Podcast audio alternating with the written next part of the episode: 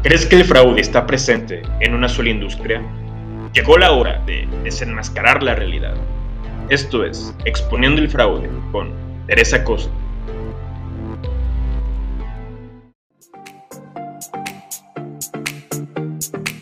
Hola Andrés, ¿cómo estás? Bien, ¿y tú, Teresa? Bien, también, gracias.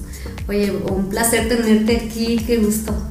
No, al contrario, gracias por invitarme y pues qué, qué interesante la verdad es que yo, tú sabes que también tengo un podcast que se llama de la Construcción, entonces eh, a veces es complicado conseguir gente que quiera venir a tus podcasts cuando estás empezando, ¿no? Entonces pues yo he dicho que siempre que alguien me invite a un podcast, pues voy a decir obviamente que sí, o que invites algo en redes sociales, porque yo sé que cuando empiezas, pues es como, bueno, no sé cuánto tiempo ya llevas con un podcast, pero siempre que, que estás empezando o que estás en tema de redes sociales, eh, pues a veces la gente no entiende o no quiere o es complicado estar acá, entonces pues eh, siempre para mí es importante venir tipo de, pláticas y más contigo que entiendo que lo que haces está bien, bien interesante y es un nicho bien específico el tema de los fraudes. Sí, súper específico y pues, pues yo súper agradecida. El día que te dije del podcast, la verdad es que moría de la, de la, de la emoción y de la alegría de que, lo, de que hayas aceptado estar eh, eh, aquí conmigo, porque mm, aparte, como bien lo mencionas,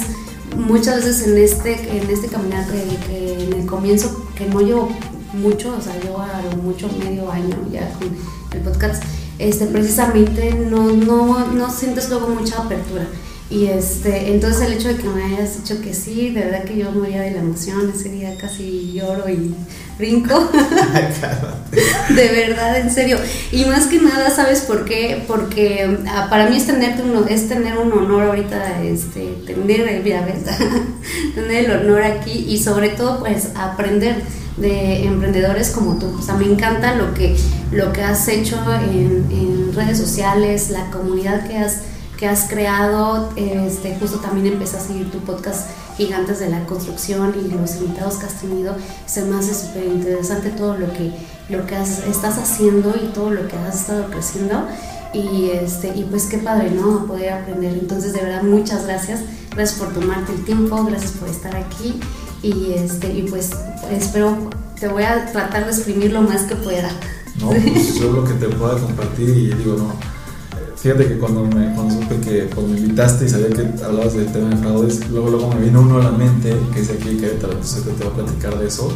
Y, y, fíjate que en el tema de los, de los podcasts y el tema de redes sociales es un tema eh, en el que tienes que encontrar un caminito, o sea, no, no, no, es, no es fácil, o sea, eh, cuando yo empecé, justamente yo empecé a hacer contenido como el que ahora hago en TikTok, pero yo lo empecé a hacer en Instagram y con, sin unos ciertos hacks o ciertos tips en, el tema de redes sociales que si no lo sabes empiezas a hacer cosas y que no te dan los resultados que tú esperas.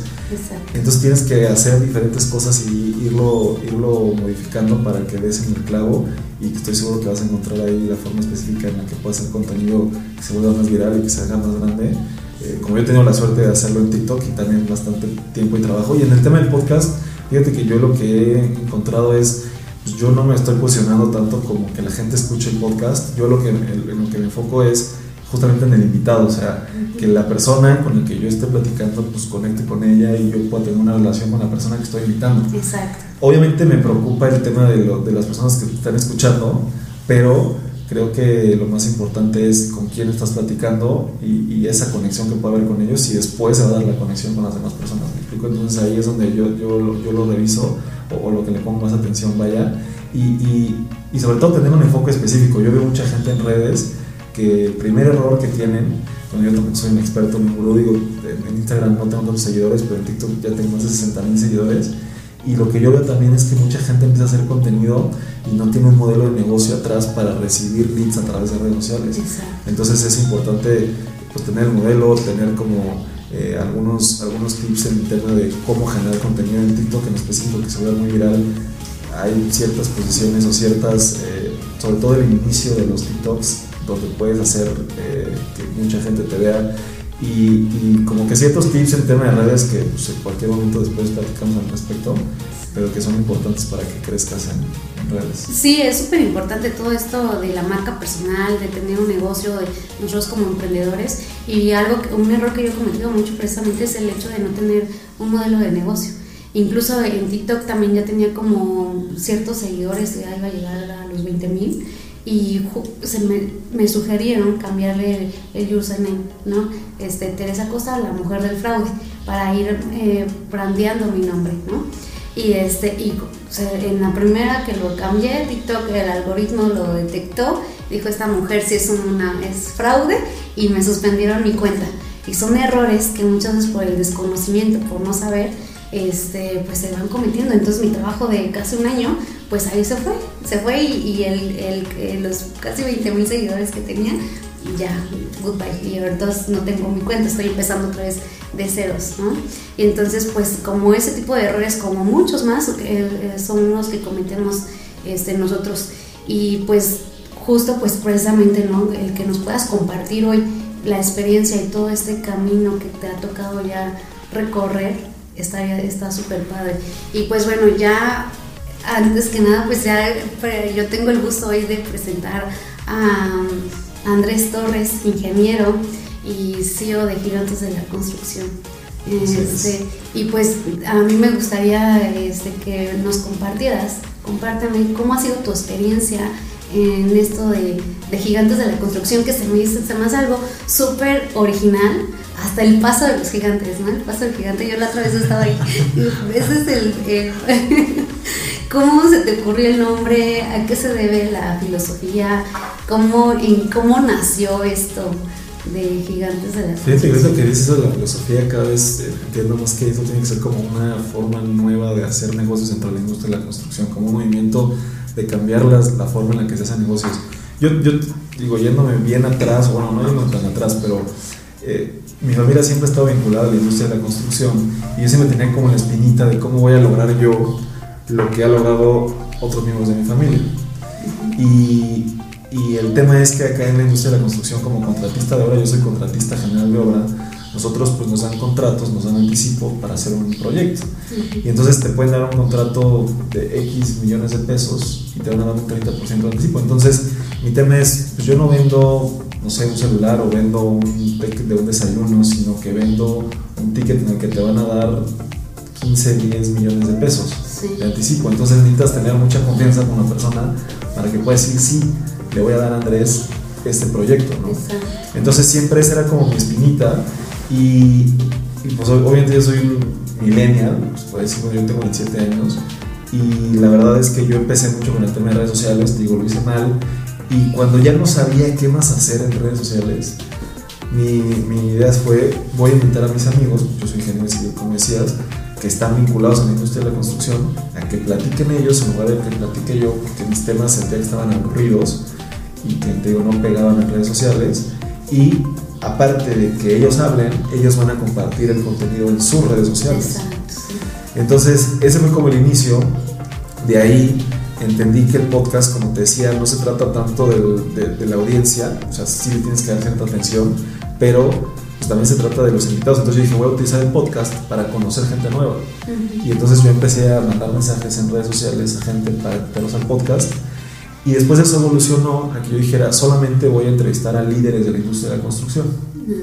Y ese ha sido como el proceso y entonces mi idea es entrevistar a gente que pueda ayudarme a conseguir proyectos de construcción. Y el nombre nació porque yo en, aquel entonces quería, estaba leyendo un libro a la semana, un libro a la semana, una locura. Y entonces yo medía, o sea, dividía el libro entre siete y tenía que leer esas hojas al día. Y cuando no lograba leer las hojas, el fin de semana lo tenía que terminar sí o sí. Y yo en aquel entonces estaba leyendo un libro que se llama Real Estate Titans y Titanes del Real Estate. Y entonces yo dije, pues lo voy a poner a mi libro, Real Estate este, perdón, titanes de la construcción, porque yo quería la palabra construcción. Y entonces se lo puse y todo, pero dije, no, está muy copión, no sé, a, lo mejor alguien que existe en la industria, que ubique el libro, pues va, a decir que está muy copión. Entonces dije, pues titanes, le puse gigantes de la construcción. Y, y aparte porque había un, hay un podcast también por ahí que se llama Titanes de los negocios, o se llaman Titanes.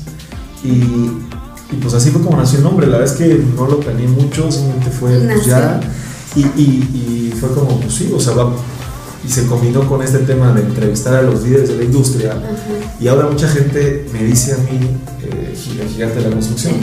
Pero la realidad es que no fue porque yo me considero un gigante de la construcción, sino que yo quiero entrevistar, quiero trabajar con los gigantes. Sí, sí. Entonces, ese es un poquito el, el, inicio, cómo, cómo se fue dando este tema del podcast, que hoy pues, ha evolucionado como es una comunidad, una membresía, etcétera y pues la idea es seguir creciendo y seguir avanzando. Y sobre todo la filosofía, de, me encanta de los gigantes nos juntamos con otros gigantes. Entonces por eso de pronto digo, no, pues eh, parece que no, que fue bien pensado, bien planeado y que eh, al igual hasta te tardaste hasta un año, ¿no? En, en escoger el nombre, en la filosofía, el paso, el pasito, o sea, todo, todo así bien este, planeado, ¿no? Y, dices, no, las cosas se fueron, Sí, ese es otro tema, o sea, fíjate que tengo, tengo un amigo que, un saludo, bueno, tengo un amigo, no sé si que diga su nombre, pero me dice, no, ya voy a abrir mis redes sociales, ya, ya las, o sea, porque las tiene privadas, ¿no? Ya las voy a abrir, ya voy a hacer contenido. Digo, pues ahorita, en este segundo, ¿cuál, es, ¿cuál es la diferencia? O sea, no va a haber ninguna diferencia entre que la abras hoy y la abras mañana. Y, la vez que así yo fue que, que, lo hice, dije, hoy voy a empezar esto, y de hecho por eso yo coincidí mucho con Alejandro Iris, que es mi socio en el proyecto, que marcó perfecto que cuando empezamos a hacer eventos, eh, un día fuimos a, comer, eh, él vende pisos, en realidad me quería vender pisos, y, y estábamos platicando, y yo le dije lo que traían de gigantes, etcétera, dije, pues quiero empezar como a hacer eventos, reuniones, etcétera, y dice, pues hay que hacer un evento, ya, entonces lo vi un día, al día siguiente me marca y me dice, ya tengo un lugar.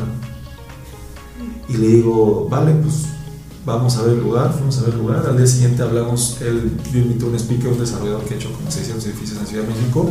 Él habló a otro desarrollador también que está haciendo un, un edificio de 200 departamentos en Ciudad de México. Hicimos el primer evento de gigantes de la construcción. Entonces, eso me, me gustó mucho Alejandro porque es ahorita, o sea, no, no, no, no, es este, vamos a ver o vamos a empezar mañana. Y, pues sí te puedo decir hoy que no soy así. Sí, bueno, sí, sí sigo siendo aventado, pero creo que también hacer las cosas con su tiempo, ¿no? O sea, también estar tranquilo de que te va a llegar, o sea, eh, yo eh, entiendo un poco el tema de, por ejemplo, de hacer unidades de negocio nuevas, ¿no? De qué, qué, otra cosa, qué otro negocio puedes hacer con lo que ya estás haciendo y cómo vas a crecer.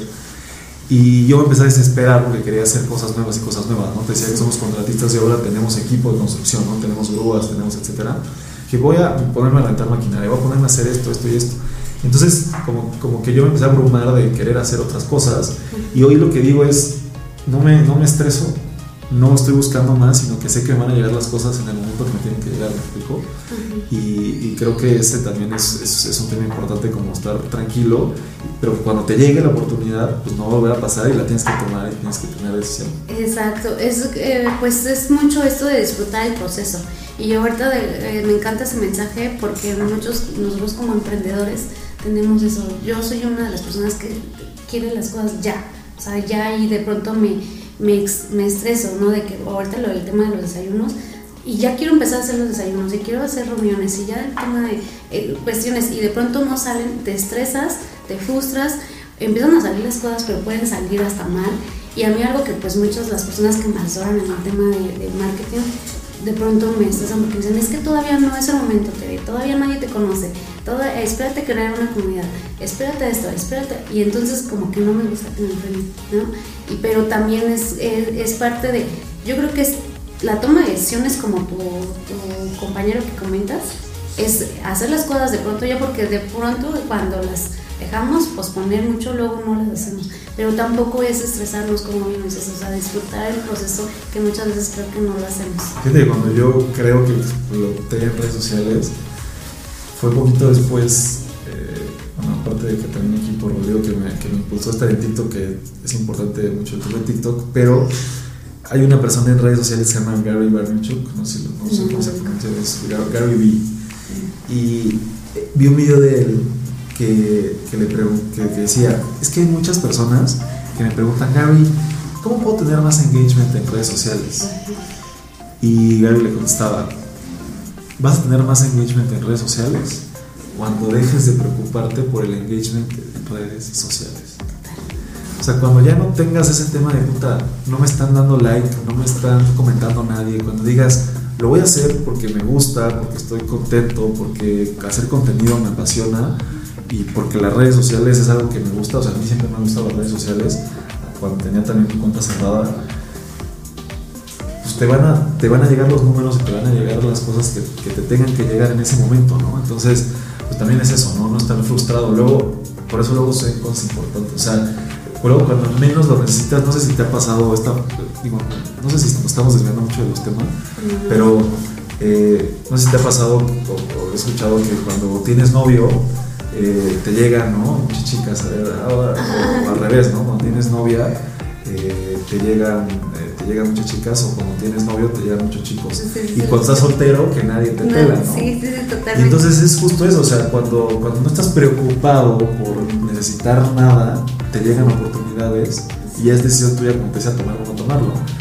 Pero cuando estás preocupado así, el mundo eh, te lee, inclusive es en temas de ventas, o sea, yo que ahorita me- me- me enfoco mucho en, en las ventas, en la parte comercial del, del negocio, entiendo que, eh, por ejemplo, tenemos una filosofía aquí para la venta de, por ejemplo, los desayunos y muchas cosas de cero seguimiento.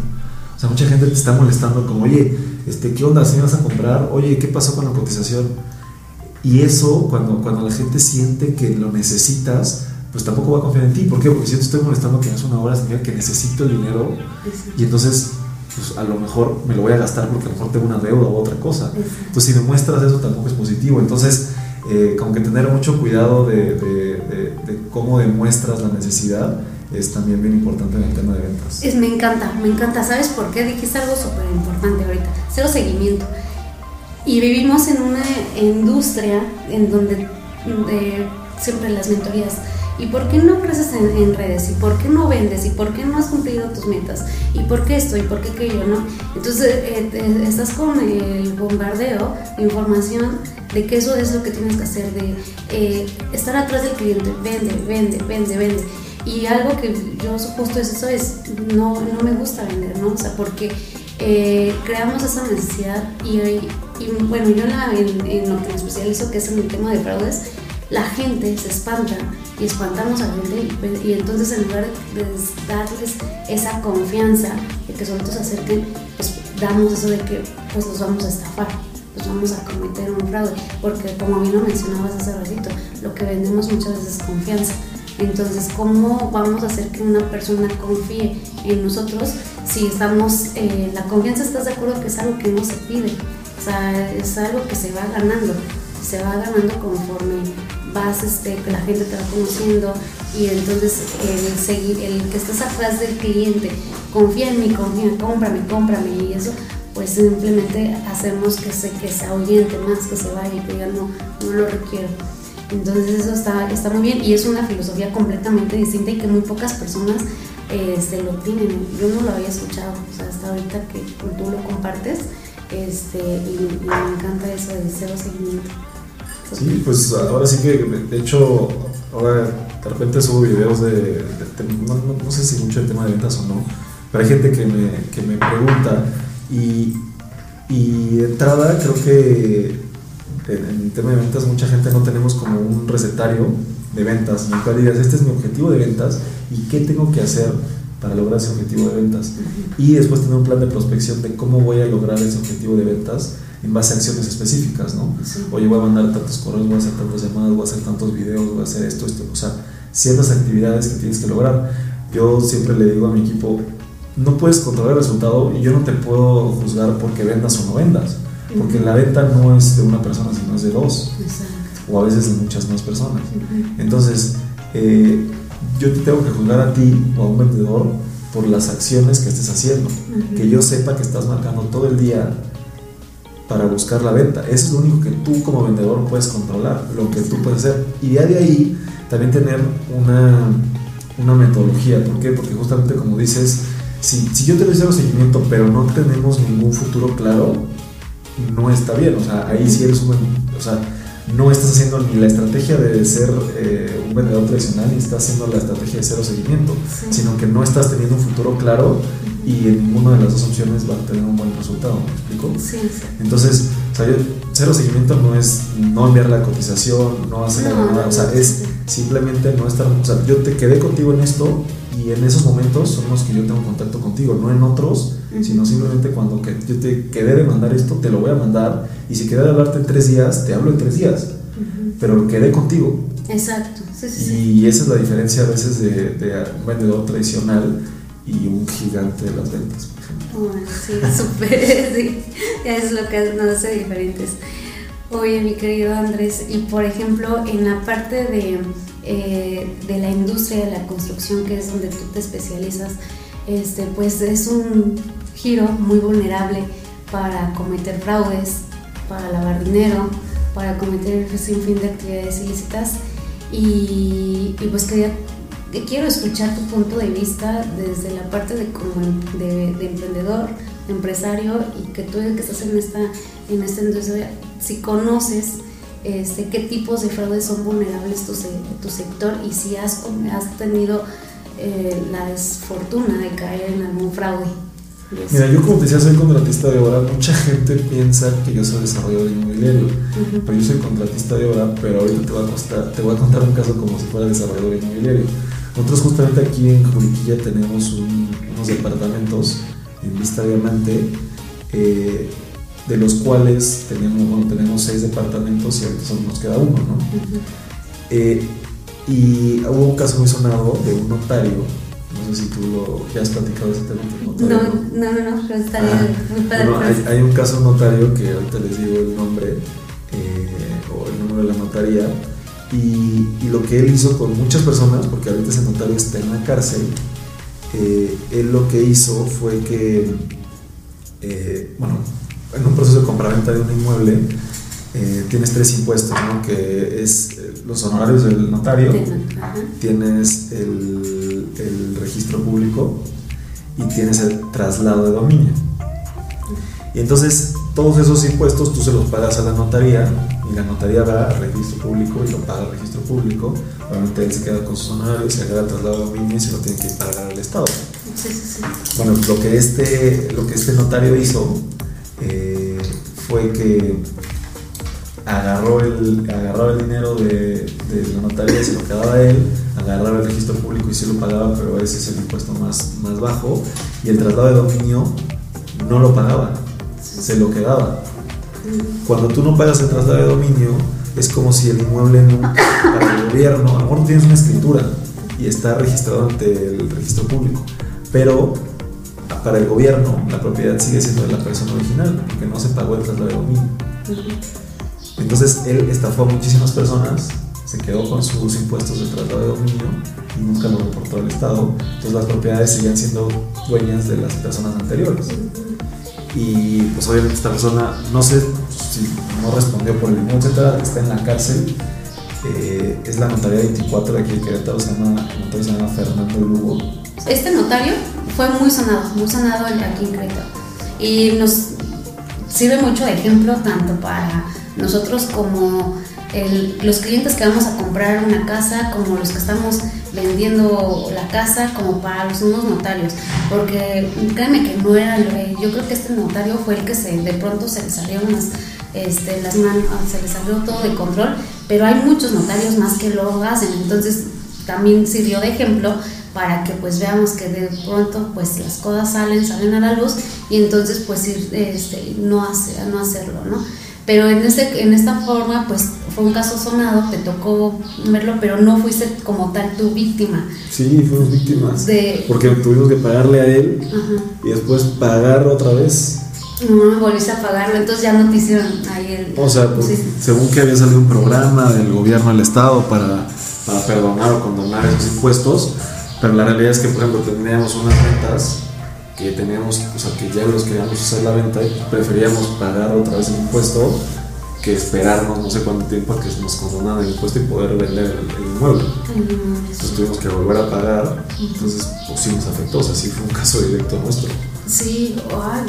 Oye, y por ejemplo, era lo que ah, me estabas comentando, que muchos piensan que eres inmobiliario, pero no eres, no estás en el porque No, e-, ese proyecto específicamente se, se, se invirtió, ¿no? Y como inversionistas, pero eh, nosotros somos constructores, somos contratistas generales de obra.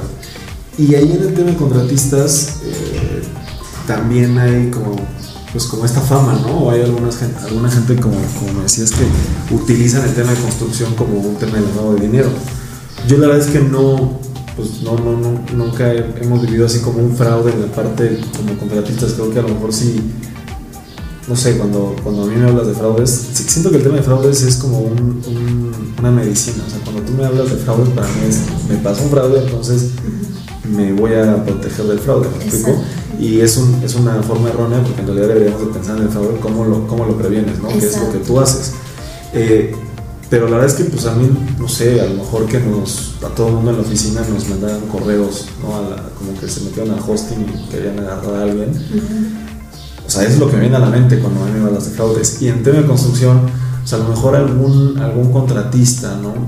Recientemente algún contratista ahí nos estaba amedrentando, amenazando, pero la, la, verdad es que en tema de construcción no, no me viene ahorita a la mente más que ese de, de este proyecto acá en Juriquilla eh, que, que, sea un, que sea un fraude en, la industria de la construcción, aunque ahí sí hay, por ejemplo, nosotros construimos el aeropuerto de, de Chetumal, hicimos una terminal nueva en el aeropuerto de Chetumal y, y no necesariamente un fraude, pero sí hay muchas empresas que llegan a el anticipo y no ejecutan la obra. ¿no? También es, es, un, es, un, fraude sonado en, la industria, que cada vez sucede menos porque eh, justamente es el tema de confianza, ¿no? a lo mejor antes que había pocas empresas o que pocas empresas cumplían con ciertos requisitos, pues tenías que dar el proyecto a alguien y pues terminaba mal las, las cosas, ¿no?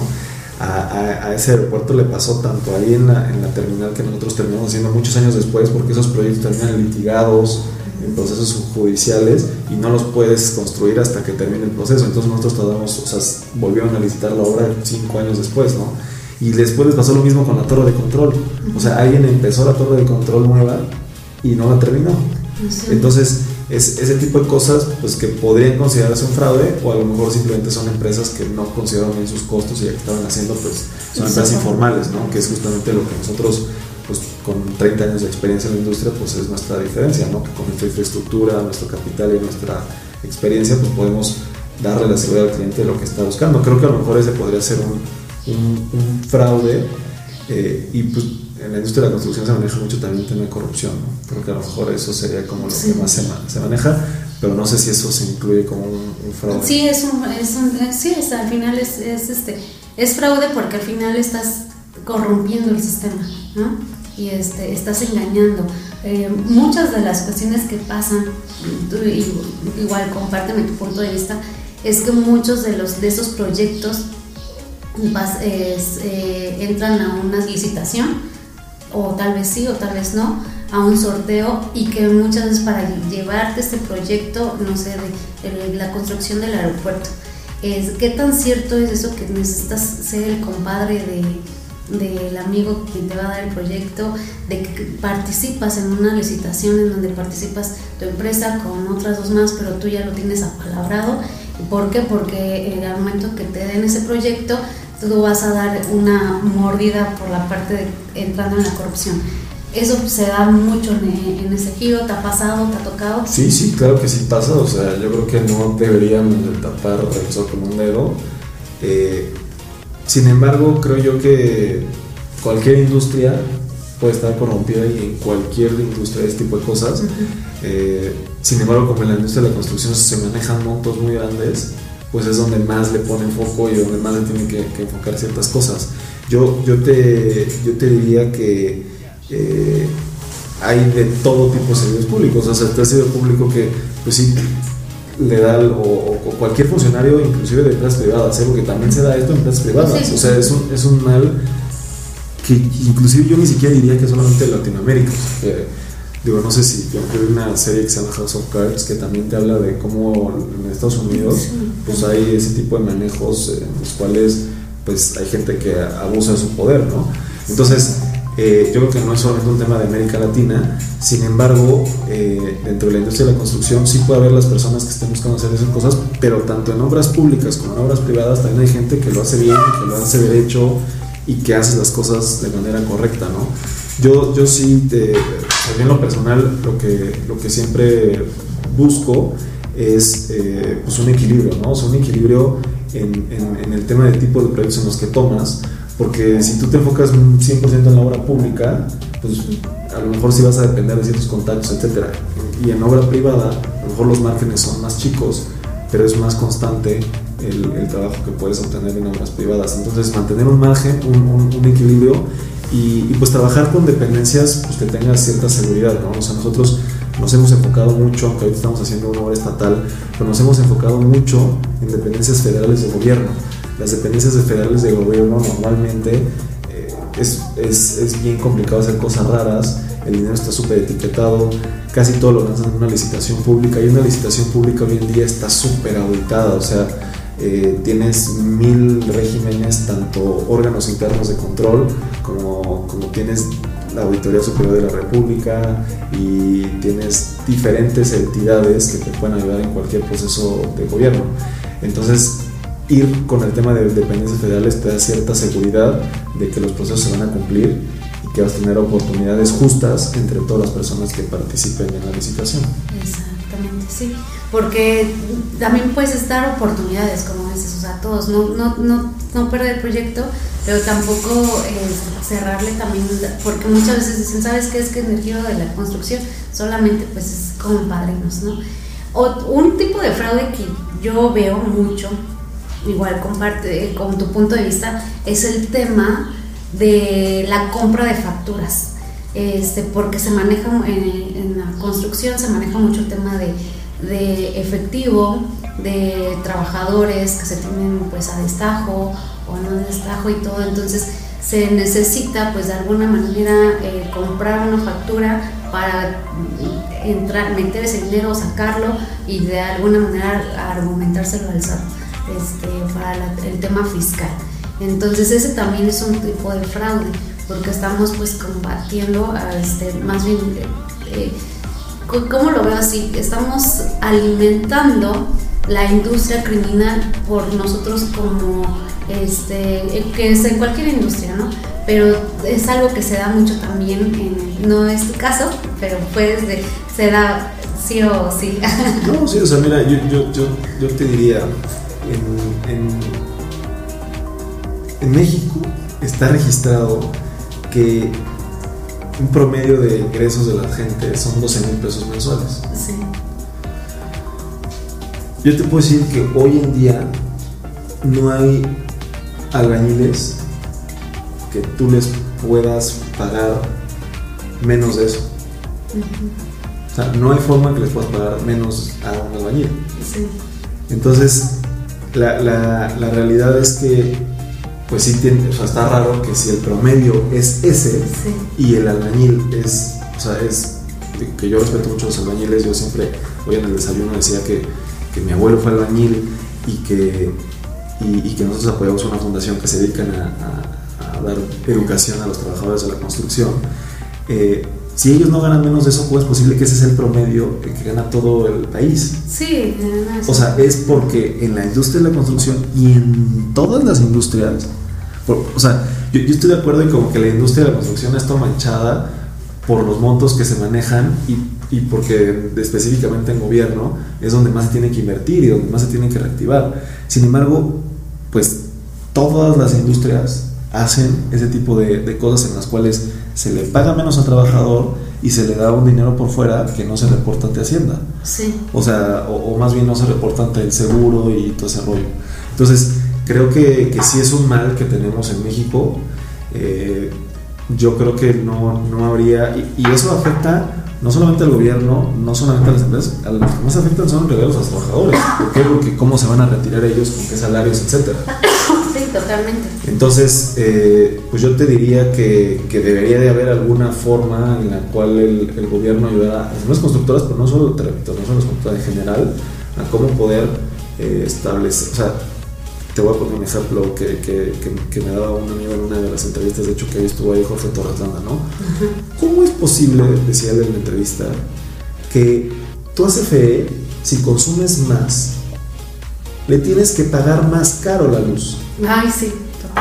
O sea, ¿cómo es posible que eso pase en México? O sea, se supondría, y estás de acuerdo, o sea, inclusive yo como constructor, y tú me dices, Andrés, píntame esta pared, yo te decir, ah, te va a salir carísimo que yo mande a alguien a pintar esta pared por mi infraestructura de mi empresa. Pero si dices, Andrés, píntame todo el edificio, pues te va a salir más barato el metro cuadrado porque yo también estoy ahorrando. Entonces, eso debe suceder, por ejemplo, con, con, CFE, e, y no sucede. Entonces, ¿cómo poder hacer para que las empresas que verdaderamente, cuando tú ganas más como empleado, pues que no estés afectando a, las finanzas de la empresa y, y también el, el, el, trabajador tenga un beneficio, ¿no? Sí, sí, sí. Es bien difícil, ¿sabes? Porque como, es como un sistema tan, tan, no sé, lo veo desde un punto de vista de como analista en crímenes, en delitos eh, económicos, en donde cómo podemos blindarnos de nuestra empresa para dejar de cometer ese tipo de delitos sin, este, sin que nuestro negocio se vea afectado en la parte económica. Es, es muy, es, es, como muy difícil porque de pronto el mismo gobierno no nos deja o no nos da más oportunidad que seguir cometiendo eso. Entonces, este, ¿cómo podemos salir de, de, de, ese círculo vicioso. Es, o sea, es ahí de pronto como que, si lo ponemos desde un punto de vista de empresario, de dueño de negocio, este, de pronto dices, es que si no lo hago así, no salen mis, costos, no sale el pago del, del albañil, no sale eh, mis cotizaciones, etcétera, etcétera. Pero si lo sigo haciendo, sigo promoviendo a la industria criminal. Por ejemplo, este, tú, eres el, este, el, constructor y yo soy eh, la persona que te va a vender la factura. Pero tú no sabes que yo, Teresa Costa, tengo una red de trata de blancas donde prostituyo a niños y a mujeres, ¿no? Ese es mi negocio ilícito, pero tú no lo sabes, porque tú no me conoces y tal vez tú ves una faceta en en donde dices, pues se ve bien, decente, tienes, tienes negocios y tiene una empresa donde vende facturas o, o un despacho como me está dando una estrategia fiscal. Eso es lo que la parte queremos. Entonces, tú como dueño de negocio, como emprendedor, lo que tú quieres es optar por esa estrategia para optimizar tus recursos, para ver ahí alguna parte. Y a mí lo que me interesa no es, yo, mi negocio no es la venta de facturas, porque yo no gano con eso. O sea, a mí lo que me interesa es blanquear mi dinero que yo tengo de acá atrás de, de, toda esa actividad ilícita, que ese es realmente mi negocio. Entonces, ¿qué voy a hacer? Voy a usar tu negocio para blanquear mi negocio. Entonces, ¿cómo lo voy a hacer? Pues sabes que creo una empresa fachada, te vendo esa factura que tú necesitas para tu negocio para todo lo que platicamos ahorita, y, este, y entonces hace esa triangulación. Entonces tú tienes ese, este, esa parte, me depositas a mi empresa y yo ese dinero sucio que tengo por acá de toda una red de negocios, porque al final esas personas pues son empresarios también, son personas que se dedican a un negocio es una industria al final, o así como existe la industria de la construcción inmobiliaria, este, toda esa parte, la industria criminal es otra. Entonces, eh, ¿qué se hace? Yo te regreso el dinero a ti en efectivo, pero ese dinero es que tú estás recibiendo viene de todo mi negocio de red de trata de blancas y de prostitución o de todo lo demás, ¿no? Que puede ser tráfico de órganos, no sé. Pero tú no lo sabes tú no te das, o sea, tú eso no, no lo sabes y es imposible que tal vez lo sepas. Pues mire, o sea, yo te diría que siempre estás expenso a, a, riesgos en todo, o sea, sí tendrías que tener una buena planeación, tener una buena eh, estrategia para que no cargue este tipo de cosas. Y hoy creo que cada vez el gobierno te hace tener más cuidado, ¿no? O sea, ahora con el REPSE, por ejemplo, para tener su contratación para, para la industria de la construcción es bien importante pues yo diría, incluso nosotros hemos tenido problemas de facturas de hace muchos años con revisiones, en las cuales, independientemente si fuera un producto ilícito o no fuera un producto ilícito, eh, pues a un subcontratista que no pagó sus impuestos nos querían cobrar los impuestos de esas facturas que nos dio su subcontratista en dos años trabajando con nosotros, porque él no pagaba sus impuestos. Entonces el gobierno dice, pues tu factura no es válida porque esa persona no pagaba. Ajá, sí, sí, sí. Entonces, eh, págame el, la- el ISR de esa utilidad, porque no te lo gastaste según ellos. Ajá, Y entonces, imagínate el problema en el que te metes sí. por una persona que a lo mejor sí te hizo el trabajo, pero nunca sabes cómo está la contabilidad atrás de las personas. Hoy en día nosotros obviamente tenemos procesos en los cuales tienes que pedir el tema del SAT, que te lo, que te lo falsifican. O sea, te entregan Sí. una Opinión una opinión positiva, editada. editada, y ya que te metes al QR, pues no es verdad. Oye, pues no tienes la opinión positiva, no puedes trabajar conmigo. Sí. Ya publican a nosotros, el contador, todos los meses nos manda los CEFOS, ¿no? Sí, exacto, ¿Qué- la lista. ¿Qué significa CEFOS? La, los que compran, los que venden facturas. Ah, bueno, pero esa lista que publican mensualmente la manda para que la persona de compra específicamente revise el RFC que no venga en esa lista y que no tengamos ningún problema. Sí, la lista de Obviamente. considerados. Ándale, Ujú. esas dos. Entonces, pues, pues ir poco a poco estableciendo esos procesos para que tú tengas menos riesgos y que en un futuro pues, Hacienda no venga a cobrarte. ¿no? ¿Y tú cómo blindas esa parte? ¿Cómo blindas, cómo vas blindando esa parte? ¿Qué controles tienes, por ejemplo, ahí? Pues es importante siempre el alta de proveedor. O sea, para mí es- esa sería la única forma, un alta de proveedor. Y en, en ciertas cosas, específicamente en, en contratos, pues sí firmar un contrato, pedirle toda su información. O sea, en el acta de, en el acta de proveedor, pues le tienes que pedir todos estos documentos que te digo, tener un archivo. Entonces, si sucede algo, pues, oye, pues yo tengo todo este archivo en Sí. el cual te demuestro que yo al menos hice todo de buena fe. ¿no? Exactamente. Y yo creo que esa es la parte de la cultura que tú vas teniendo como ir blindando tu empresa. Porque, ¿qué va a pasar? No, no- son parte de los riesgos que nosotros tenemos y que nunca vamos a estar eh, exentos. Es como, no, no vamos a poder estar exentos de que ahorita un trabajador vaya y te demande, de que un proveedor al rato llegue y te demande. O sea, eso no está en nuestras manos. Pero, ¿qué va a pasar? ¿Cuál va a marcar la diferencia? El blindaje que tú dices, el que tengas tus contratos, el que hayas hecho tu contrato laboral con ese trabajador en caso de que fue y te demandó a la Junta de Conciliación, "Ey, no, aquí está mi contrato y simple pagué, aquí están los recibos, etcétera, etcétera. Entonces, igual llega, oye, y esta persona está siendo investigada por la Unidad de Inteligencia Financiera, por la DEA, por lo que sea, tuvo lazos comerciales contigo, este, que, y te voltean a ver a ti, pero tú dices, sí, mira, aquí tengo mi expediente, mi alta de proveedor, tengo su, su constancia de situación, o sea, todo el expediente bien armado, entonces la autoridad dice, o sea, yo no, yo como empresa, como negocio, estoy haciendo las cosas bien, porque mi negocio es totalmente lícito. Que ellos hagan o que estén haciendo eso ya no es mi situación, pero muchas veces no tenemos A, B, C y D. Entonces es cuando la, la autoridad pues simula y viene y nos dice, este, tú tu- tuviste lazos con él, estás lavando dinero, estás lavando sus recursos y este, ah, pásame esto y entonces dices, ching, no lo tengo.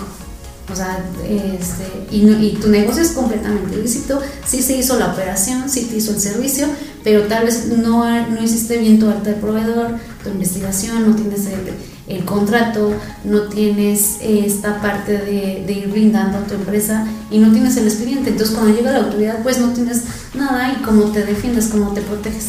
Entonces eso yo creo que es precisamente lo que acabas de mencionar, lo que marca la diferencia. Los riesgos siempre van a estar y, y, y pues no hay manera de que nosotros podamos evitarlos. Yo creo que la diferencia radica en que nosotros como dueños, empresarios del negocio, pues vayamos metiendo ciertos controles pues para irte teniendo todo el expediente bien armado y que aprendas a detectar cuáles son las banderas rojas, como bien lo mencionas. O sea, la opinión de cumplimiento editada, dices ya, ah, dices, escaneo el código, entonces ya al igual es una bandera roja, ¿no? Porque, oye, ¿cómo es? Sabes que no puedes trabajar conmigo. ¿Por qué? Porque sabes que ya puedes ya traer una situación ahí, si ya dictó la... la Y si te estás comiendo información, pues no deberías de querer trabajar tú con él, más bien, ¿no? O sea, Exactamente. sí, sí, sí, sí creo que nosotros, por ejemplo, que tenemos proyectos en diferentes lugares, eh, ahorita como estamos trabajando aquí en Querétaro, Guadalajara, Tijuana, Mexicali, pues sí es un proceso alta de los trabajadores, ¿no? Entonces cada vez somos más quisquillosos como, como, como tú dices en el tema de los procesos de la contratación. Porque si hoy en día, justamente que ahorita dijiste esta palabra de juntas de conciliación, o sea, es prácticamente ya un hecho que te hace la Junta de Conciliación. Antes entiendo que se podía negociar o no sé qué proceso había previo, pero ahorita ya es directo a Junta de Conciliación. Entonces tienes que tener justamente tu contrato, lo revisan, que no es, porque digo, no, no, no voy a decir, a lo mejor no, mejor no decir pero a veces no se manejaban los contratos correctamente y, y y pues tener las fechas exactas del contrato, los montos reales del contrato y todos bien definidos de un inicio en el contrato y firmado el, mismo día, ¿no? Eh, entonces, eso, y que inclusive te dicen que te pueden hacer la prueba para ver si firmaste después y que no sé qué. Entonces, eh, todos esos procesos, pues tenerlos bien, porque el día de mañana, si te cobras en varios lugares, imagínate después regresar a una demanda laboral, mandar al abogado, y que lo hemos vivido, es un proceso que es muy tedioso y a veces esa, pues esa prevención, el papeleo que parece tediosa y que, y que por eso las grandes empresas tienen muchísimos eh, requisitos y cosas. Y yo cuando a mí mis clientes me piden muchas cosas, pues lo entiendo perfecto porque así es como tendrían que funcionar pues todas las empresas en México y todo lo que deberíamos de buscar para allá. Por eso yo te me quiero trabajar con los gigantes de la construcción, yo también quiero ser un gigante de la construcción, ¿no? Y, tener una empresa en la cual tengan los procesos más eh, rigurosos de, en, todos los aspectos, ¿no? Sí, exacto. Y entonces, sin querer, queriendo, vamos eh, aportando ese granito de arena tanto este, para, hasta para contribuir, o sea, son las nuevas generaciones y el día de mañana se, vas cambiando el chip, o sea, de, de ir haciendo las cosas de manera diferente. Y entonces ya como ya se viene esa costumbre, y sí, este, por ejemplo, eh, ahorita dijiste lo del tema del OPSE, este, pues el gobierno cada vez también nos va metiendo más controles, más este, irnos como brindando más en esta parte de querernos tener, por ejemplo, el REPSE, ya si tú no estás al día con tu con seguridad social, Infonavit y SAT, no te, no te sale el registro. No, yo, vi un poquito más allá que, bueno, digo, me he metido algunos temas de tecnología y, desarrollamos un software de administración de proyectos y eso, pero me voy a ir un poquito más allá, no, no sé qué tanto eh, en el tema contable este, no tienes, el tema, por ejemplo, de, de, de blockchain, esas cosas de tecnología, en las cuales justamente te están hablando de eso, ¿no? O sea, los famosos smart contracts, en los cuales ni siquiera tuviera que haber una intervención de una persona para decirte, a ver, estás en el SAT, estás bien acá, estás bien acá, que es lo que haces un poco con el semáforo que te manejan. Eh, ah, pues ahora sí procede pago, ¿no? Y entonces automáticamente procede pago y todos los pagos son traceables, o sea que cualquiera puede revisar dónde está el dinero. O sea, yo creo que en tema de fraudes, esa herramienta en la cual de manera de dominio público, no solamente que lo esconda la famosa esta eh, que ahorita está muy de moda, la unidad de transparencia fiscal, o no cómo se llama. La unidad de inteligencia financiera. Ah, esa unidad que te puede revisar todos tus movimientos y que anda trazando tu dinero, pues sería un de dominio público. O sea, esa herramienta no solamente sea exclusiva del gobierno para que ellos la usen a sus beneficios, sino que cualquier persona podría meterse y decir, bueno, esta persona se la compró a esta persona con este con su, con su contraseña esta, que no es un nombre, es una contraseña larguísima de blockchain, y que tú puedas ir viendo dónde está el dinero. Creo que esa podría ser una solución y que yo lo veo como muy viable para, para muchos temas, inclusive de obra, ¿no?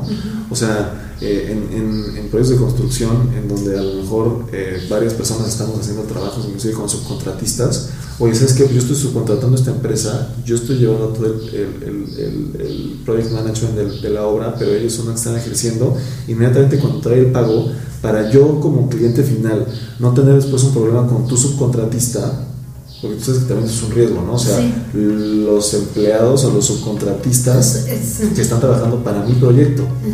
Entonces, eh, en lugar de que yo tenga que depositar, o sea, yo me puedo asegurar a través de esta, de esta red que el dinero que le corresponde al contratista general le cae al contratista general y el dinero que le cae le corresponde al subcontratista le cae al subcontratista en cada una de las estimaciones, eh, los pagos que, que yo les haga, ¿no? Entonces creo que eso es, es este, como el futuro para mí y no sé si tú lo veas como también una forma de, que, de evitar el fraude. Yo creo que va a ser más rastreable, o sea, evitarlo, pues, de pronto siento que, eh, que la industria criminal, o sea, las personas que se dedican, vamos a lo mismo, es un negocio. Imaginemos que tú y yo nuestro negocio no es un despacho contable, no es el de la construcción. Nuestro negocio es hacer es este, eh, actividades ilícitas. Entonces, ahorita nosotros lo que nos interesa es cómo ah, vamos a estar analizando hacia dónde se va el mercado, y entonces ahorita lo que vamos a estar haciendo es pensar cómo ahora, cómo vamos a seguir este, cometiendo esas actividades. Entonces de pronto, a veces siento que hasta están un paso adelante. Entonces el, el tema del cibercrimen es, un, es algo que así como ha avanzado mucho el Internet de las Cosas, también el cibercrimen pues ha estado también y, y, ese tipo de cosas eh, luego terminan pagando justos por pecadores, ¿no? Así como ahorita me decías, no, pues eh, el tema de, de, las facturas, el tema de la corrupción, estos temas que han manchado la industria de la construcción, que sí los hay, pero también hay gente que hace las cosas bien. Blockchain, por ejemplo, es, es, es una tecnología que está buscando transparencia, pero sin embargo se ha manchado justamente por temas de fraude. Exacto. Y, dice, oye, pero pues si esta es justamente la forma en la que no tengamos que tener los ojos vendados, tú metes el dinero al banco ahorita y tú no sabes dónde está tu dinero hoy. sí. Es más, está un número en una pantalla, pero nadie te asegura que si tú lo sacas, o sea, bueno, sí te lo puede asegurar el banco, pero es, es bien específico que todo mundo sabemos que el banco se endeuda y, a lo mejor no, no, no, podría regresarle al dinero a todo al mismo tiempo. Entonces esta herramienta que te deja transparencia para saber si realmente tienes fondos, si realmente, a lo mejor no sé si tienes fondos, pero realmente dónde está el dinero, eh, pues creo que es una, es una herramienta que deberíamos de verlas como, con buenos ojos y no mancharla con temas de lavado de dinero que, entiendo que se ha usado eh, para eso también. Sí, es que ¿qué, sucede? La, por ejemplo, está mucho el tema de las inversiones digitales. Entonces, la industria que empezó a crear empieza a decir, ¿sabes qué? Eh, creo una plataforma en donde vamos a, invertir en criptomonedas, pero es una plataforma falsa. Pero la gente empieza a meter ese dinero y, este, y entonces empiezan a ocurrir las estafas y la gente empieza a decir, no, pues eso es un fraude, el blockchain no existe, todo eso, ¿no? Entonces pero haciendo las cosas de manera correcta, pues es lo, lo, lo ideal. y es una manera en donde puede venir mucha prevención. No, pero imagínate, o sea, en blockchain al final del día, como a lo mejor no tienen tantos procesos como los tendría un banco, si yo quiero meter mi dinero a un banco, pues te van a pedir mil cosas. Si yo quiero meter mi dinero hoy a, una, a un blockchain, nadie me va a pedir nada meto mi dinero ahí y lo pongo a, dar un rendimiento con el crecimiento que tienen las criptomonedas. Exacto, sí. Y entonces después lo saco y digo, pues me lo gané ahí. Entonces, ese tipo de procesos son los que yo entendería que también eh, es donde las personas, como bien dices, en esta industria criminal, están lavando el dinero, ¿no? Sí, exacto. meto a estas plataformas y yo digo, ¿dónde está tu dinero? en criptomonedas. Exacto.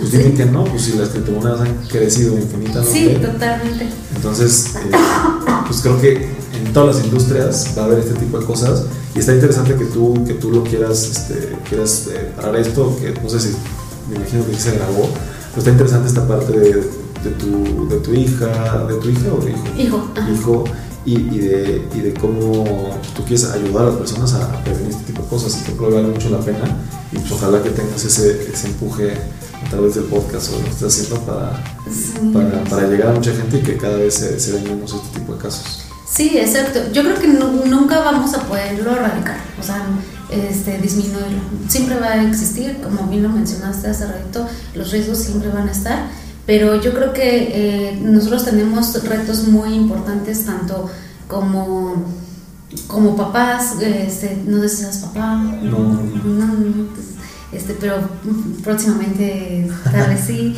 este, entonces dices, bueno, este, como empresario, como hijo, como eh, este, líder de una comunidad, también retos como mi negocio está generando empleos y mi negocio es totalmente ilícito y mi nego y, este, y está activando la economía en, en, México. Entonces muchas veces pues, la gente de pronto dice, quieren huir de México, ¿no? Yo quiero irme a Estados Unidos, quiero irme a Canadá porque allá la seguridad, pero de pronto tenemos retos muy, muy grandes y, este, y es nada más pues poner nuestro granito de arena, ¿no? O sea, hay, hay una pregunta como incómoda que siempre hago. Digo, si tú por hoy tuvieras la oportunidad de cerrar el negocio de tu vida, pero que sabes que va a afectar a, personas que, este, que vienen de alguna actividad ilícita, ¿lo harías o no lo harías? Que sabes que es un negocio de tu vida, ¿no? y que este y que pues eso pues tal vez vas a cumplir muchos sueños tu familia se va a ir dices, para arriba tal vez dices voy a llevar a mi esposa a mis hijos a otro país no sé a la escuela pero yo sé que si agarro este negocio este, estoy afectando a otras, a otras familias o viene a causa del sufrimiento de otras familias. ¿Tú lo tomarías o no lo tomarías? Pues mira, yo, la respuesta obviamente sería que no, pero eh, fíjate que yo estoy en esa disyuntiva ahorita, justamente como, como platicamos, ¿no? Si, si, en, si en la industria de la construcción hay mucho este tema de la corrupción, eh, que yo ahorita estoy trabajando en tres aeropuertos con proyectos privados, ¿no? Y te decía, hay dependes, federal, hay dependes de gobierno que te piden y otras que no te piden, ¿no? Y justamente yo digo, yo Andrés Torres Arenas, no quiero nunca aceptar una obra a cambio de un soborno. y, y, todavía no me enfrento al reto de tener que tomar la decisión en ese momento. Eh, y yo espero que tome la decisión correcta, pero mi idea obviamente sería no sería un tema ilícito que voy a, o sea, yo me iría en la realidad, ¿no? O sea, no, pensaría yo en algo que, utópico, yo te estoy diciendo un comentario real que me puede pasar y, y la verdad es que pues, la idea sería tomar la decisión correcta, ¿no? Decir, ¿sabes qué? Yo estoy dando mi trabajo con un valor y, no debería yo tener que, que darle nada a nadie, pues, yo estoy, es mi trabajo, ¿no? O sea, tú estás pagando yo te estoy dando un trabajo, ¿no? un producto terminado. Y, esperaría yo que con, con, un cambio de chip, porque dicen, no, es que si entras al, no sé, el tema de novelas y esto, series de, narcos que se habla mucho, dicen, es que cuando entras al narco ya no hay forma de salir, ¿no? Creo que lo mismo sucede con este tipo de cosas. O sea, cuando un día dices, sí, sí te va a dar la movida, pues ya lo vas a hacer siempre, ¿no? Yo, yo le digo siempre a Rodrigo, que, que me ayuda aquí en Gigantes, le digo, cada excepción se vuelve una nueva regla. O sea, cuando tú un día dejas de hacer algo, o un día dices, ah, no pasa nada, eso se vuelve la nueva regla. Entonces, con que un día, y tienes razón, o sea, con que una vez digas que sí, o con que una vez lo aceptes, o con que te llegue esta oportunidad, como tú dices, y te brillen los ojos y digas que sí, estás perdido, ¿no? Entonces, yo esperaría y yo, pues creo que tengo la educación y los valores para decir que no, entonces mi respuesta sería que no. Sería que no. No, pues muy bien. Ah, excelente. Sí, y sobre todo es tener esa parte de, valores, pero muchas veces hasta estando en la situación, este, es cuando vemos, ¿no? O sea, que sí, que no, o son, son retos que nos va poniendo la vida. Yo, por ejemplo, a mí me hicieron una, pues, una pregunta donde me, me dijeron, este, pues tú hablas mucho del tema de fraudes, ¿no? Estás en contra del lavado de dinero y estás queriendo prevenir eso, las actividades ilícitas. Una de las actividades ilícitas que, se, que ocurre mucho en el tráfico, en el lavado de dinero es el tráfico de órganos. ¿Y por qué existe el tráfico de órganos? Porque eh, los hospitales no se dan abasto, no hay trasplante de órganos y, este, y de pronto tú tienes, o tu familiar está eh, en la lista de espera, tiene que hacer una lista de espera y está hasta el número, quién sabe qué número pero tu, familiar tiene la vida contada, ¿no? Los minutos. Entonces te llega un momento en donde tú te sientes en esta parte de la desesperación.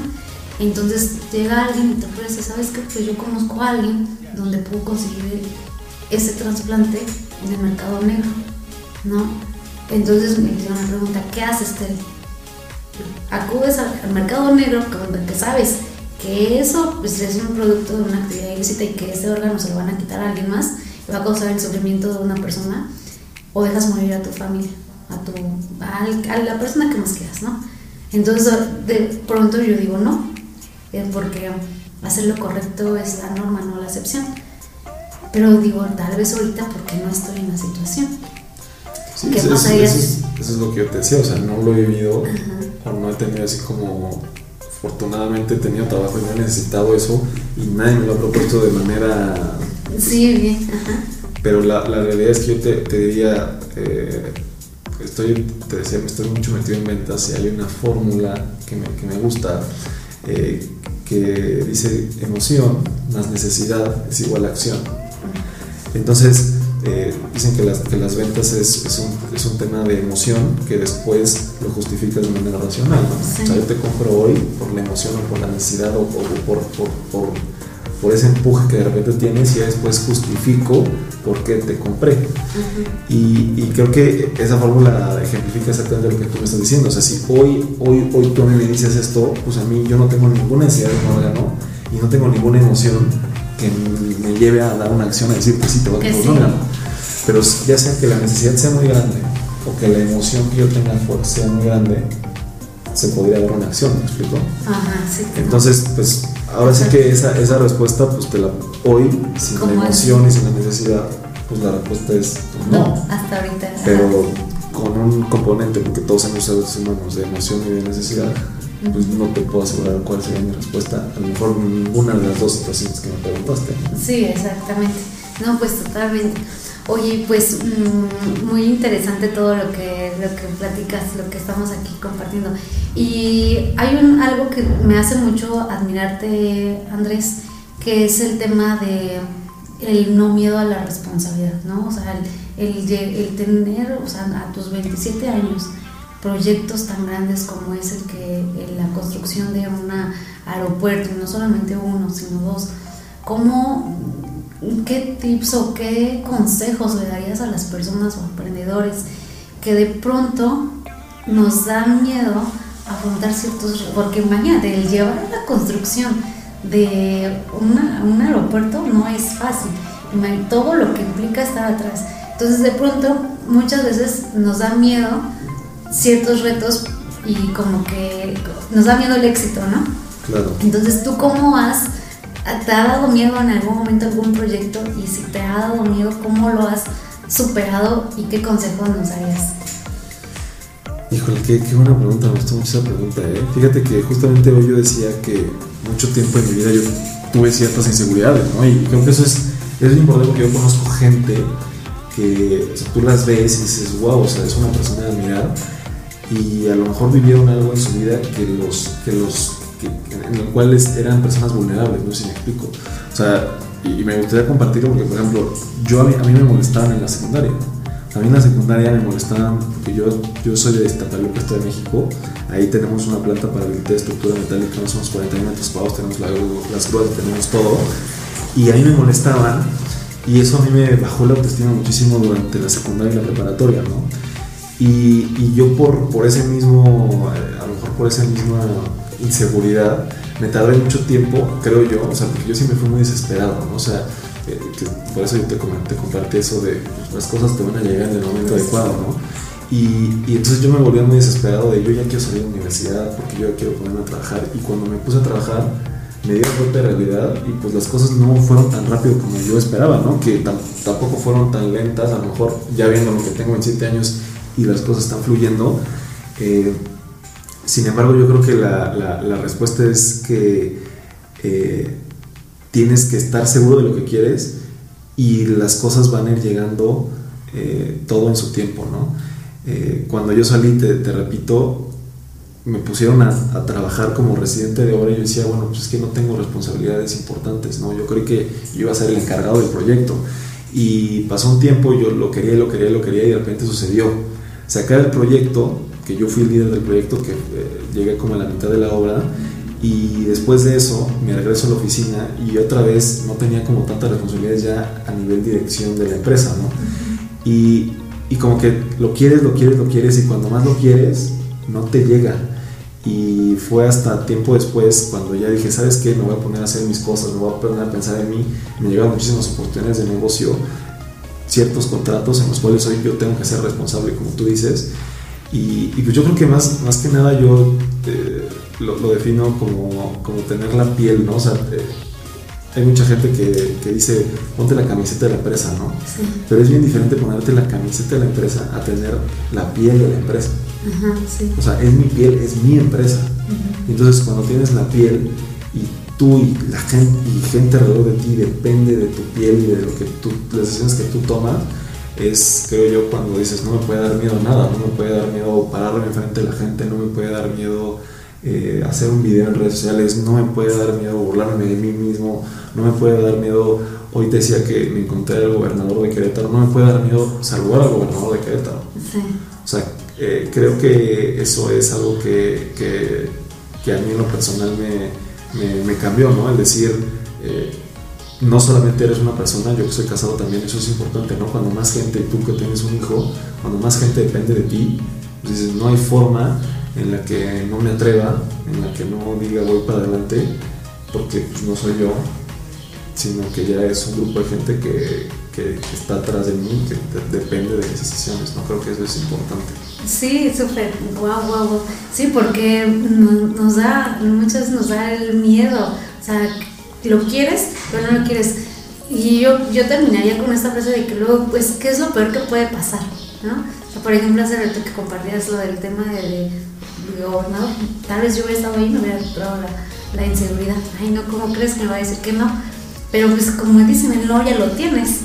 No ya, ya está, entonces ¿por qué no te atreves a, ir por eso? ¿Qué es lo peor que puede pasar? Que te digan que no. ¿Qué, pues, qué es lo peor que puede pasar? Que, este, que, que pues las cosas se queden en este medio, pero al menos ya lo intentaste. Y entonces eso pues eh, vuelvo a lo mismo, o sea, me causa mucha admiración y, este, y toda la responsabilidad que tienes a, a la corta edad y que nos compartas hoy por eso, porque yo sé que pues muchos nos van a, a escuchar y el que tú puedas sembrar ese, es, ese mensaje en las personas que hasta en mí misma, ¿no? De que pues aviéntate, ¿no? Entonces pues yo creo que como dices, las- lo que tenemos atrás, que yo en mi caso pues no soy casada, gracias a Dios, pero sí tengo la bendición y este y pues es cuando te pones a pensar que, que existen personas que sola que todo lo que hoy hagas y que no solamente es tu familia, o sea, ahí por hoy está la, la marca, todas las personas que te están viendo, hasta en un servidor, las personas que aquí están compartiendo lo que nos escuchan, pues este, que, o sea, tu historia de vida funciona. No, y te voy a decir algo, o sea, yo creo que hay, gente que no le gusta decir, voy a hacer esto, ¿no? Eh, yo, por ejemplo, antes compartía mucho que, quiero construir una ciudad, ¿no? Y había gente que decía, es que, ¿para qué dices eso? Es algo bien complicado que ni siquiera tú sabes si lo vas a lograr, no estoy seguro si lo voy a lograr o no. Sin embargo, eh, cuando tú te pones esa meta bien grande, pues dices, tengo que tener un compromiso y una responsabilidad. Y eso me ha llevado a un tema más chiquito que una ciudad, pero por ejemplo decir, eh, todo mi, o sea, yo me salgo con el casco en, la- en- en- Sí. en todos mis videos, etcétera, pues es mi responsabilidad que toda la gente que está en las obras en las que yo estoy traiga un casco. Exacto. O sea, una grosería que yo subo todos los videos promoviendo el tema del casco, de la seguridad, etcétera, y mi gente no trae un casco, ¿me explico? Ajá, sí. Y entonces hay muchas cosas de la parte de seguridad que en los proyectos de construcción re- representa un gasto. Y, y como contratista, pues tu negocio es ahor- o sea, gastar lo menos posible eh, ejecutándolo de la mejor calidad. Y entonces hay mucha gente que termina gastándose por ahí, ¿no? Y entonces también decir las cosas, ¿no? Es- o sea, no, o sea, el punto al que quiero llegar es cuando tú dices, yo quiero hacer esto, yo me responsabilizo de esto, o sea, cuando tú te comprometes, inclusive públicamente algo, pues después tienes que cumplir lo que estás diciendo porque tienes que vivir lo que estás hablando, ¿me explico? Exacto, y cada sí. vez que lo repites más, pues se tiene que, que ver reflejado en tus acciones en general, ¿no? Entonces, si yo hablo de cómo estructurar mejor tu empresa, cómo darle eh, eh, bonificaciones o, o- o pagos por resultados a, tus a, tus, a tu gente, a tu equipo, pues lo tengo que ir y lo tengo que hacer con ellos, ¿no? O sea, no solamente lo puedo venir a decir en redes sociales o no solamente puedo hacer un video criticando o, o explicando cómo se administra un proyecto y después no llevarlo a cabo, ¿me explico? Sí. Eso también te responsabiliza y te hace darte cuenta que a lo mejor que hoy estoy estudiando cómo llevar cierto proceso y no lo estoy haciendo yo, pues es una grosería, pero también al compartirlo, el que más aprende termina siendo tú, ¿no? Entonces, ese tipo de cosas me, me, me gusta y, y, pues espero que le, le llegue más a mucha gente lo, lo, que hago y que le llegue en su momento exacto, ¿no? Así como te platicaba yo lo de Gar- Gary Vee, que algo de lo que yo he hecho le haya hecho clic a alguien y que haya cambiado la forma en la que hacen las cosas. Y totalmente, exacto. Y pues es la parte de cómo te ves, por ejemplo, en, en- cinco años. ¿no? O sea, cómo, eh, seguramente, pues, el caso va a ser el ejemplo a seguir de muchas, muchas personas. Y el día de mañana también que tengas una familia. espero que algún día platiquemos esto, pero o sea, yo decía una, chica que yo creo que quería que le contestara que mi sueño era construir una ciudad, pero eh, cuando me preguntó eso yo recapitulando la verdad y haciendo una reflexión, dije, ¿cómo quiero vivir realmente en, por ejemplo, en 5 años, ¿no? O en 10. Y yo, pensaba, como me gusta, siempre me ha gustado mucho viajar y tengo oportunidad de viajar por muchos lugares, o sea, a mí me gustaría vivir una, un mes al año en una ciudad diferente. Porque lo que me doy cuenta es que a veces vas a un lugar, por ejemplo, hoy estás en Querétaro, mejor vas a las partes turísticas, pero no sabes cómo se vive en Querétaro. O sea, si lo conoces y ves la placita y ves el sol. Yo, por ejemplo, que vivo en Ciudad de México, jamás voy al Zócalo. O sea, yo no conozco, o sea, yo no me muevo por el Zócalo. Sin embargo, los turistas seguramente van al Zócalo, sí. pero no saben lo que es para mí vivir en Ciudad de México. Exacto. Y yo no sé lo que es vivir en Monterrey, yo no sé lo que es vivir en Cancún, yo no sé lo que es vivir en Guadalajara. Entonces mi, idea hoy, que lo comparto y que por eso estoy de hecho ahorita en Querétaro, dije, mi sueño es, eh, o, como quiero vivir es que tener proyectos en diferentes ciudades de la República y a lo mejor del mundo y decir, un mes me voy a ir a, a Querétaro, a vivir un mes y a tener mis proyectos en Querétaro y aparte hacer eventos de gigantes de la construcción. Ah, Pues por eso ayer estuve en la obra, en el primer colado de la cimentación que hicimos en un centro de desarrollo humano aquí en Querétaro y hoy hice un evento de gigantes, hice un podcast de gigantes, mañana voy a grabar unos departamentos que tenemos en Juriquilla y me regreso a de México, ¿me explico? Entonces dije, a, lo mejor hoy no puedo estar un mes fuera de mi casa y a lo mejor no, hoy no es el momento, ¿no? Pero ¿por qué no empezar a vivir estos micromomentos en los que yo establezca esos, esos viajes y eso que yo quiero hacer en, mi vida y en mi futuro y hacerlo hoy? No a lo mejor no como me gustaría, ¿no? es lo mismo que yo te decía, no vas a empezar con las redes sociales con la mejor producción y con la mejor iluminación y con el mejor sonido, pero tienes que empezar hoy. Sí, y eso es algo, importante. No, y súper bien. Pues eh, me dejas, a ver, yo también compartía eso de que, de, estar, yo soy de la Ciudad de México y este, pero pues fue, para mí es el nombre de la ciudad de Sal si puedes, ¿no? Entonces, siempre fue así como que irme a vivir a otro lado. Ahorita también, pues, estoy como que me llama mucho la atención el sur.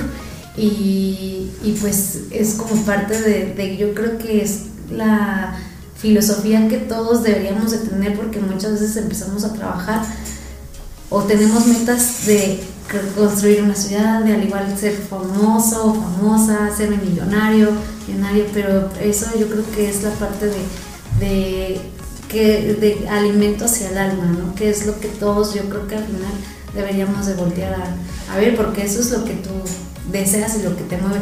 No me hablaste de temas de, pues, no ser el mejor este, ingeniero o reconocido a nivel internacional, o sea, nada de, nada de eso.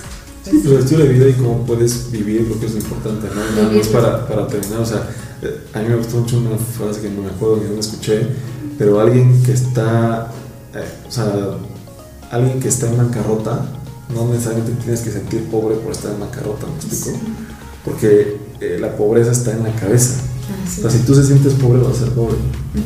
Y aunque no tengas dinero, aunque, estás, aunque estés quebrado, si tú tienes una mentalidad de rico, pues vas a regresar en algún momento a ser rico. O sea, sabes que hoy eres pobre y lo sabes. O sea, no decir, o sea, nadie te va, no te puedes engañar a ti mismo, ¿no? Tú sabes tu cuenta de banco pero sabes que puedes regresar a ser o, ser rico en algún momento. y creo que eso es lo importante, que no te puedes fijar en números, o sea, no te puedes fijar en el resultado, porque no lo puedes controlar. Lo que puedes controlar es tu comportamiento. El comportamiento y la actitud, como lo mencionabas. Exacto. pues muchísimas gracias, mi querido Andrés. Y pues ya para terminar, la última pregunta, ¿qué te llevas de este de este podcast, de este, de este episodio, de esta interacción que tuvimos. Espero haberte servido de, algo, de agrado, pero ¿qué me podrías compartir? ¿Sabes No, pues, o sea, sí, sí te digo que específicamente en el tema de fraudes, pues sí valoro un poquito más después de esta charla los procesos que estamos haciendo con los contadores, ¿no? Nosotros tenemos la contabilidad de manera interna, eh, contabilidad y una de recursos humanos, y, siempre a veces nos tenemos peleando un poco con los contadores, como, a ver, es que me estás diciendo nada más cómo no se hacen las cosas, pero dime cómo sí se pueden hacer las cosas, ¿no? Y esas peleas me vinieron a la cabeza y, el hecho de eh, cómo, eh, o sea, qué tan importante es dar estos procesos de los que hablamos, ¿no? Creo que en la parte de fraudes y prevención y eso me quedo con, con eso, y, pues darle un poquito más de énfasis en, la empresa a ese tipo de cosas, ¿no? Sí. ¿Tú estás de acuerdo que tenemos una cultura de no prevención? De que siempre actuamos ya cuando. Sí, de la medicina en lugar de la vitamina. Exactamente. Sí, 100%. O sea. Y, y, entonces está padre que empezamos a, a, a, tener una prevención en todo, ¿no? En la parte desde nuestra salud, de negocio, de hasta la salud mental, seguro, este, todo, todo, o sea, y porque al final pues luego nos, nos sale más caro. Entonces pues mi querido Andrés, muchísimas gracias. De verdad espero que haya sido de tu agrado. No, no, muchas gracias a ti, Tere. Cuenta conmigo cuando, cuando gustes. Y pues nada más a los que se quedaron hasta el final, eh, pues hay que nos sigan en inc.andrés Torres en todas las redes, igual en el podcast Gigantes de la Construcción, donde estamos escuchen su podcast de, de Andrés Gigantes de la Construcción, está súper interesante y tocan temas muy, muy padres. Yo los invito a escucharlo, yo la verdad sí me he aventado ya varios episodios y pues una vez más, gracias. No, muchas gracias a ti, Tere, y pues estamos ahí en contacto.